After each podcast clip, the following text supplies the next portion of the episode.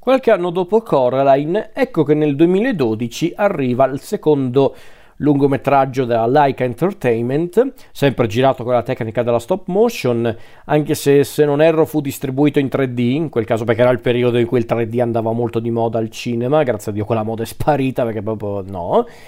E, ehm, il film in questione, come dicevo, del 2012, è diretto da Sam Fell eh, e Chris Butler. Il film però è basato su un soggetto di Ariane Satner e Steven Stone, la sceneggiatura invece è firmata solo da Chris Butler. E il film in questione è Paranorman. Ci troviamo sempre dalle parti di una storia molto fantasiosa, molto surreale, ma qui con tinte molto più horror, anche più rispetto a Coraline, anzi su certi aspetti Paranorman è a tutti gli effetti un racconto dell'orrore, visto che ci sono tanti elementi comuni ai racconti dell'orrore e parla effettivamente dell'orrore, quindi direi che si può proprio definire un horror a tutto tondo, un horror animato a tutto tondo. E Paranorman è la storia appunto di un ragazzino, Norman, il Norman di Paranorman, un ragazzino di 11 anni che è un grande appassionato del, dei film dell'orrore, soprattutto quelli, quelli che riguardano gli zombie, che vive in un quartiere molto ordinario di questa cittadina che sembra essere praticamente Salem, anche se non è Salem, però diciamo che l'idea è quella. E appunto Norman è questo ragazzino che ha queste passioni un po' peculiari che lo rendono chiaramente un emarginato, anche bullizzato da tanti suoi coetanei, specialmente dal capobullo della scuola, ovvero Alvin. Soltanto che Norman non è semplicemente un ragazzo particolare per le sue passioni o per il fatto che non riesce a integrarsi con gli altri, ma soprattutto è un ragazzo che ha un dono.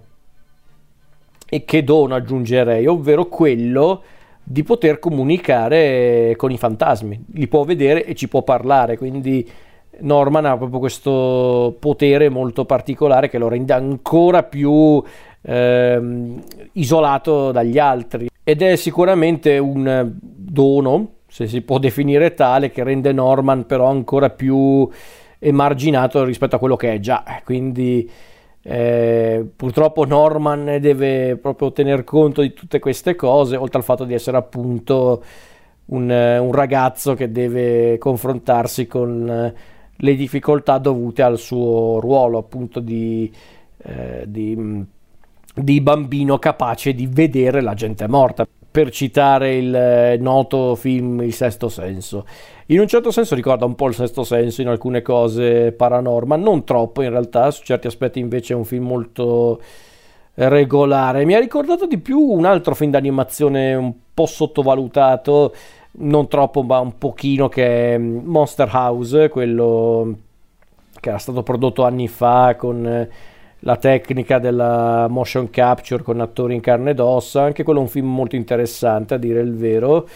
non, eh, non, bellissimo, magari non un capolavoro, ma interessante. Paranorman in certi punti mi ha ricordato un po' le atmosfere di quel Monster House, che se non avete mai visto io vi consiglierei di recuperare. Devo essere onesto, però, chiaramente non ho aggiunto altro riguardo alla trama perché vi svelerei troppi dettagli, però sappiate che il dono di Norman sarà utile per quello che avverrà a un certo punto nella storia, specialmente per una questione legata allo zio di Norman, ovvero il signor eh, Pen- Prendergast, il personaggio che in originale è doppiato da John Goodman. Però davvero non voglio anticiparvi troppe cose perché ci sono alcune cose da, eh, da scoprire in questa storia che vede comunque il coinvolgimento di tanti elementi dell'horror, tra cui addirittura una strega. Ma davvero non vado oltre. Allora, devo dire una cosa, Paranorman forse tra i film della Laika è quello che mi convince meno.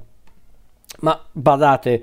quando dico che mi convince meno non sto dicendo che è un brutto film, no, no, assolutamente. Paranorman rispetto ad altri film d'animazione più o meno contemporanei adesso è sicuramente un film d'animazione di tutto rispetto e soprattutto è anche un genere di film d'animazione che raramente si fa oggigiorno, purtroppo aggiungerei perché, perché non lo so, però è così.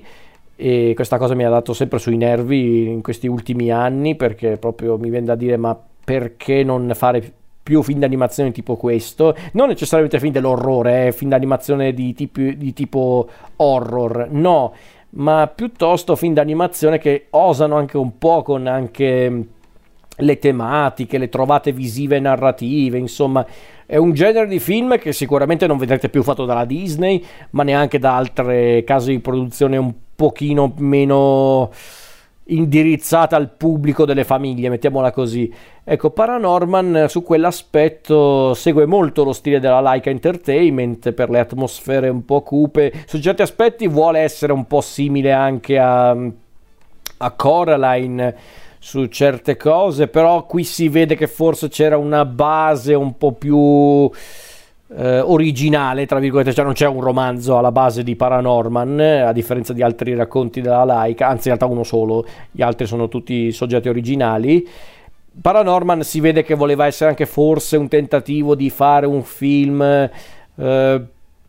neanche nostalgico a dire il vero, però si vede che voleva forse anche ricalcare un po' le dinamiche di certi film per ragazzi degli anni Ottanta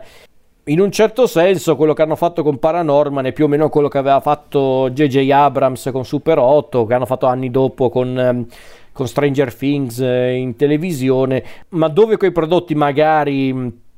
puntavano troppo sull'elemento nostalgico e meno sulla, eh, come posso dire, sulle, sull'importanza di caratterizzare i personaggi, rendere le storie anche un po' più eh, intriganti, anche se a dire tutto Super 8 tutto sommato l'ho anche devalutato in positivo riguardandolo.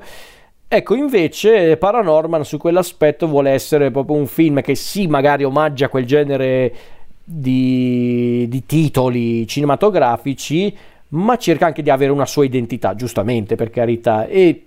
e le atmosfere sono molto inquietanti, molto eh, sinistre, anche macabre chiaramente, visto il soggetto. Però c'è un problema secondo me, in Paranorman non c'è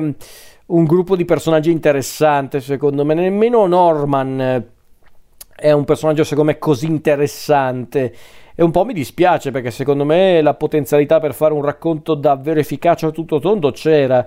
ma secondo me non riescono a sfruttare fino in fondo le potenzialità di questo racconto. E a me dispiace dire una cosa del genere perché Paranorman comunque mi ha colpito, mi ha lasciato qualcosa, ma forse tra i film della Laika è quello che mi piace meno, quello devo essere onesto. Perché magari altri film della Laika che avevo visto eh, prima e che poi ho recuperato dopo e, e, riguardandoli li ho apprezzati sempre di più. Paranorman è quello che mi convince ancora meno, però forse dovrei anche riguardarmelo, devo essere onesto. Forse riguardandomelo potrei anche rivalutarlo in positivo, quasi sicuramente perché io sono fatto così con i film che comunque mi lasciano qualcosa, come appunto Paranorman, però devo rivederlo chiaramente. Però per quello che ho visto fino a, quel, fino a questo momento ripeto, è quello che mi convince meno forse tra quelli della Laika, perché la storia interessante c'è, ma i personaggi sono poco interessanti, secondo me anche leggermente troppo lungo Paranormal, ed è un film che dura comunque un'ora e mezza, eh, chiariamoci, però in certi punti mi dà anche l'idea di essere una storia che hanno voluto anche riempire di tante cose, hanno voluto anche allungare un po' il brodo perché forse non avevano un'idea abbastanza forte per un film breve, non lo so non mi ha convinto fino in fondo Paranorman su certe cose però ammetto che comunque le atmosfere horror eh, funzionano ed è un film anche molto crudo in certi punti essendo comunque un racconto dell'orrore e quindi è interessante comunque da guardare Paranorman ma secondo me la Laika ha fatto anche di meglio dopo e ne sono convinto